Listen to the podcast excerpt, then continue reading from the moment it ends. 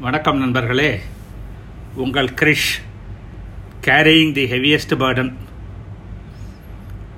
மண்ணுக்கு மரம் பாரமா மரத்துக்கு இலை பாரமா கொடிக்கு காய் பாரமா பெற்றெடுத்த குழந்தை தாய்க்கு பாரமா. ஆயிரத்தி தொள்ளாயிரத்தி ஐம்பத்தி ஆறில் தை பிறந்தால் படத்தில் மருதகாசி இயற்றிய பாடல். உங்களில் நிறைய பேர் பிறந்திருக்க கூட மாட்டீங்க. அது என்னங்க அது பாரம்? சும பலு அவ்வளோ சுலபமாக அதை சொல்ல முடியுமா என்ன? உங்களுக்கு ஏதாவது ஒன்று பிடிக்கலன்னா உடனே அது பாரம் ஆயிடுது பிடிச்சிருந்தா அது என்ன வேணால் பண்ணலாம். ஒரு அலுப்பு ஒரு ரொட்டீனு திருப்பி திருப்பி அதையே செய்யும்போது மனசு கொஞ்சம் அலுப்பு எடுக்கும்போது அதான் நம்ம பாரம்னு சொல்கிறோம் ஆனால் தலைக்கு மேலே வெள்ளம் போனால் ஜான் என்ன முழம் என்ன அப்படின்னு சொல்கிற மாதிரி ஓரளவு கொஞ்சம் வெயிட்டு இந்த கஷ்டங்கள் கூடித்துனா அதுக்கு மேலே என்ன கஷ்டம் இருந்தாலும் யாரும் கவலை ஆனால் போய அப்படின்னு போயிட்டே இருக்கும். அப்போ இந்த பாரம் எங்கேயோ காணாமல் போயிடுது. நீங்கள் பாருங்கள் யோசிச்சு பாருங்கள் டி. ராஜேந்திரன் ஒரு டைரக்டர் இருக்கார். அவர் நடிக்கிறாரு. கதை வசனம் எழுதுறாரு பாடல்கள் எழுதுறாரு திரைக்கதை பண்ணுறாரு இசையமைக்கிறாரு டைரக்ஷன் பண்ணுறாரு எடிட்டிங் பண்ணுறாரு பார்த்தீங்கன்னா ஒன்று ஒரு ஸ்பெஷலைஸ்டு ஏரியா சில சினிமாவில் இப்போ ராஜமௌலி மாதிரி இருக்கிற டேரக்டர்ஸு சங்கர் மாதிரி இருக்கிற டைரக்டர்ஸு ஒன்றொன்றுக்கும் தனித்தனியாக ஒரு ஆள் அவங்க மண்டை கழுதுப்பா வேலைன்றாங்க. ஆனால் ராஜேந்தர் அலட்சியமாக எல்லாத்தையும் பண்ணுறாரு அப்போ என்ன அது பாரமா அது? எல்லாரும் பாரமாக நினைக்கும் போது அத்தனை கோடி ரூபா படம் கேட்கும்போது இவரால் பண்ண முடியுது? அதுக்கு ஒரே ஒரு காரணம் என்னென்ன? He likes what he does so மனபாரம் இல்லாமல் இருக்கிறோன்னா do what you do what you like அதுக்கு பாசிபிலிட்டி இல்லைன்னு லைக் வாட் யூ டூ பாரம் எங்கே இருக்கும்? எங்கள் அன்னை எனது அன்னை எண்பத்தேழு வயதில் காலமானார்கள். உடல் நலம் சரியில்லைன்னா கூட சொல்ல மாட்டாங்க. கிச்சனில் போய் எங்களுக்கு வேணுங்கிறதால சமைச்சிட்டு ஒரு ஓரமாக படுத்துட்டு இருப்பாங்க. அம்மா என்ன உடம்பு சரியில்லைன்னா ஆமாம் அப்போ நாங்கள் சமைக்கணும்னு நினச்சாக்கா உள்ள சாப்பாடு ரெடியாக இருக்கும். அவங்க சொல்லுவாங்க குழந்தைங்க நீங்கள் கஷ்டப்படக்கூடாதுன்னு தானே நான் பண்ணுறேன் அப்படிம்பாங்க. அப்போ அவங்களுக்கு வந்து தனக்கு பிடிச்ச காரியத்தை செய்யும்போது அதை பாரமாக அவங்க நினைக்கிறதே இல்லை. கொஞ்சம் இமேஜின் பண்ணி பாருங்களேன். நல்லா தூங்குறவங்களை எழுப்பது ஒரு பிசாசு. அந்த பிசாசு சொல்லுது இப்போ என்ன உனக்கு வயசு? எழுபத்தி ஒன்றா இதே மாதிரி வாழ்க்கை உனக்கு அப்படியே டிட்டோ ரிட்டர்ன் பண்ண போகிறேன் இதே அழுது வடிகிற வீடு உதச்சா ஸ்டார்ட் ஆகாத ஸ்கூட்டரு கைக்கு வாய்க்கும் எட்டாத பணம் இல்லாத கஷ்டங்கள் உடம்பு வேற மூளைக்கு மூளை வலிக்குது. அட எப்போவாது விடியுன்னு பார்த்தா விடிய மாட்டேங்குது. குழந்தைங்க பாடா படுத்துதுங்க. அப்படியே டிட்டோப்பா இன்னொரு எழுபது வருஷம் உனக்கு இலவசமாக நான் தரேன்.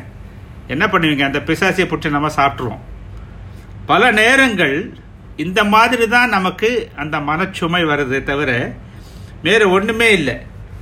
சரிங்க எப்படி தாங்க இதை மாற்றிக்கிறது கொஞ்சம் இமேஜின் பண்ணி பாருங்க நாகலிங்கம் சார் மாதிரி வெங்கடாச்சலம் சார் மாதிரி இருக்கிறவங்கெல்லாம் நமக்கு டாபிக் கொடுக்கறதுக்கே எவ்வளோ கஷ்டப்பட்டிருப்பாங்க. ஒரு ஒரு டாப்பிக்கும் மண்டை காயுது எனக்கு ஆக்சுவலாக எத்தனையோ விஷயங்கள் இருந்து நீங்கள் சொல்கிறதெல்லாம் கேட்ட அப்புறம் வித்தியாசமாக பேசணும்னு நினைக்கும் போது உண்மையாகவே மனசு வேலை செய்து அது ஒரு பாரமாகவே நினைக்கல. ஏன்னா நல்ல படித்த ஆச்சாரியர்கள்லாம் என்ன சொல்லியிருக்காங்க அப்படின்னா ஏ பகவானே வந்து பகவத்கீதையில் என்ன சொல்கிறாரு அப்படின்னா கற்ற அறிவையும் பெற்ற செல்வத்தையும் மற்றவர்களுக்காக செலவிடுங்கள் உலகம் நல்லா இருக்கும்னு சொல்கிறாங்க பாருங்களேன் கொஞ்சம் சாப்பாடு மிஞ்சி போச்சுன்னா எவ்வளோ கஷ்டப்பட்டு அதை சேவ் பண்ண வேண்டியிருக்கு? ஃப்ரிட்ஜில் வைக்கிறதா பத்தா அடுத்த நாள் சாப்பிடுவாங்களா? பிள்ளைங்க அதை தொடைய மாட்டாங்களே.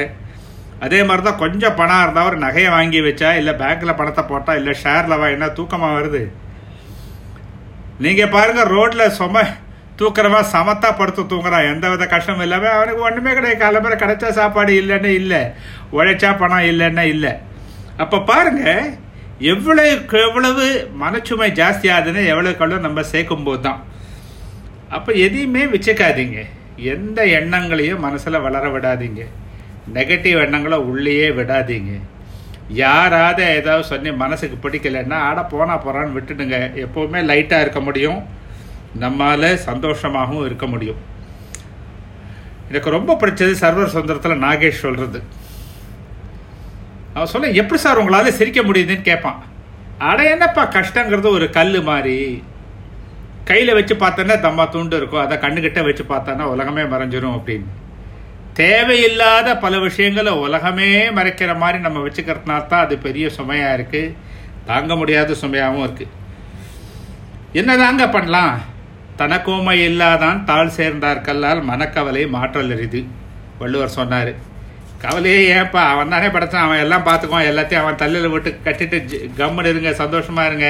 Then it becomes God's responsibility take care of that அவ்வளோ மனப்பக்கம் நமக்கு இல்லைன்னாலும் ஔவையார் மூதுரையில் சொல்கிறாங்க அற்ற குளத்தின் அருநீர் பறவை போல் உற்றுழி தீர்வார் உறவல்லர்.